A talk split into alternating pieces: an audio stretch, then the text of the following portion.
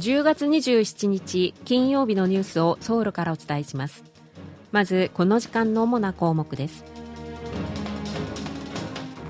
韓国政府は徴用問題について国連人権理事会に提出した意見書を修正する方向で検討を進めています。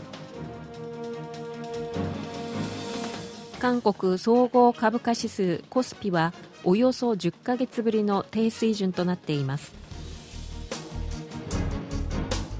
宮崎駿監督の新作アニメ映画がこれまでに韓国で公開された日本映画の初日の観客数の記録を塗り替えました。今日はこうしたニュースを中心にお伝えします。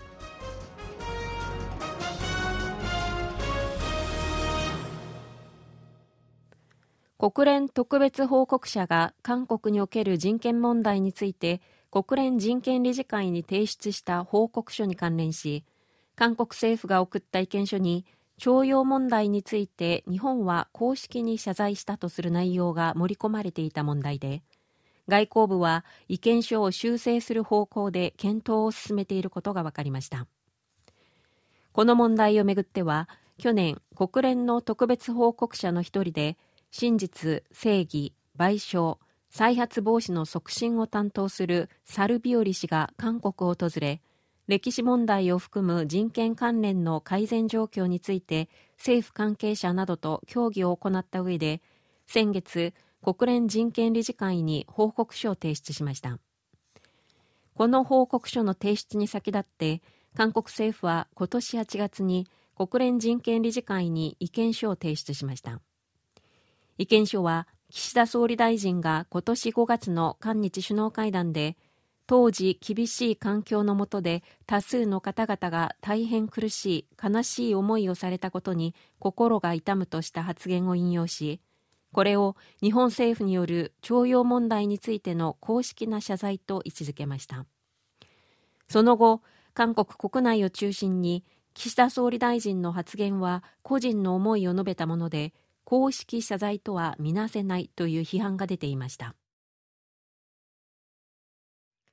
イスラエル軍はイスラム組織ハマスの戦闘員が持っていた兵器をメディアに公開しました。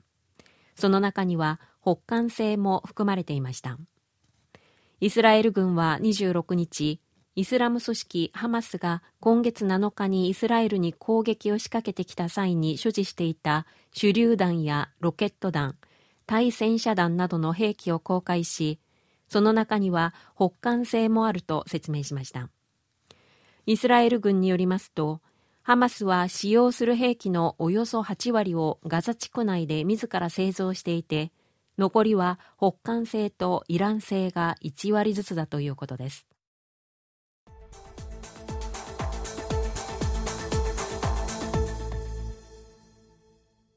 韓国株式市場のコスピ韓国総合株価指数は26日アメリカの株価下落や長期金利の上昇などを受け大幅に下落しおよそ10ヶ月ぶりに2300を下回って取引を終えました。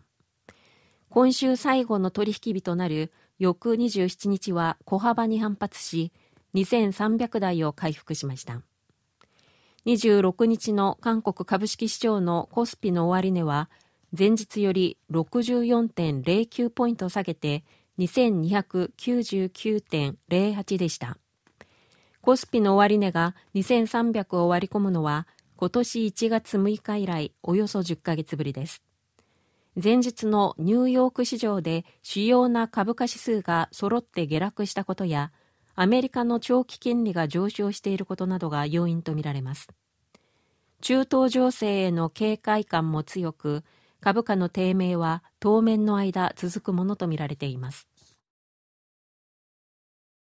先月開かれた国連総会でユン・ソンニョル大統領が提案したカーボンフリーアライアンスが27日発足しました。カーボンフリーアライアンスは脱炭素社会を実現するための手段を太陽光など再生可能エネルギーだけでなく原子力や水素など直接的には炭素を排出しない発電方法も含めようという提案です。ヨーロッパなど先進主要国を中心に推進されている RE100 は企業が自らの事業で使用する電力について太陽光や風力、水力など再生可能エネルギーだけで賄うという取り組みですが、韓国では再生可能エネルギーをさらに普及させるにあたって増大するコストの負担が課題となっています。27日に開かれた発足式でハン・ドクス国務総理は政府はカーボンフリーアライアンスが具体的な成果を上げられるよう努力すると強調しましたしかしこうした韓国政府の取り組みについて環境団体はグローバルトレンドに逆行する流れだと批判しています。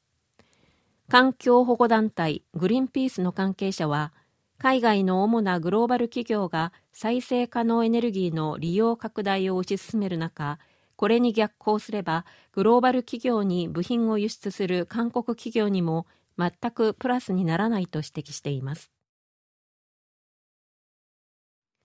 EV 電気自動車用のモーターに使用されるレアアースの一種ネオジムを原料とする永久磁石の国内生産が始まり EV をめぐるサプライチェーンの安定化につながることが期待されています。電子材料メーカーのソンリム先端産業はネオジム磁石を製造する工場をテグに建設し新工場が27日に稼働を開始しました。ネオジム磁石は EV 用モーターの主な部品として用いられるもので最も強力な永久磁石としてモーターの小型化や軽量化、高効率化を実現する上で欠かせない部品とされています。ソンリムは今後年間1000トンのネオジム磁石を製造する計画です。これは EV およそ50万台分に相当します。これまで韓国はネオジム磁石のほとんどを中国から輸入していましたが、韓国で製造が開始されたことで EV をめぐるサプライチェーンの安定化につながるものと期待されています。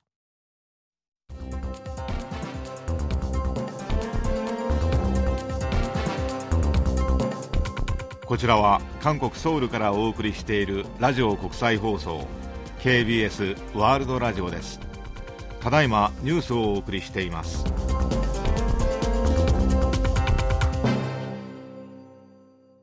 活動拠点を韓国に移す意向を示していた囲碁の中学生棋士中村すみれ女流棋聖の韓国棋院への移籍が正式に決まりました。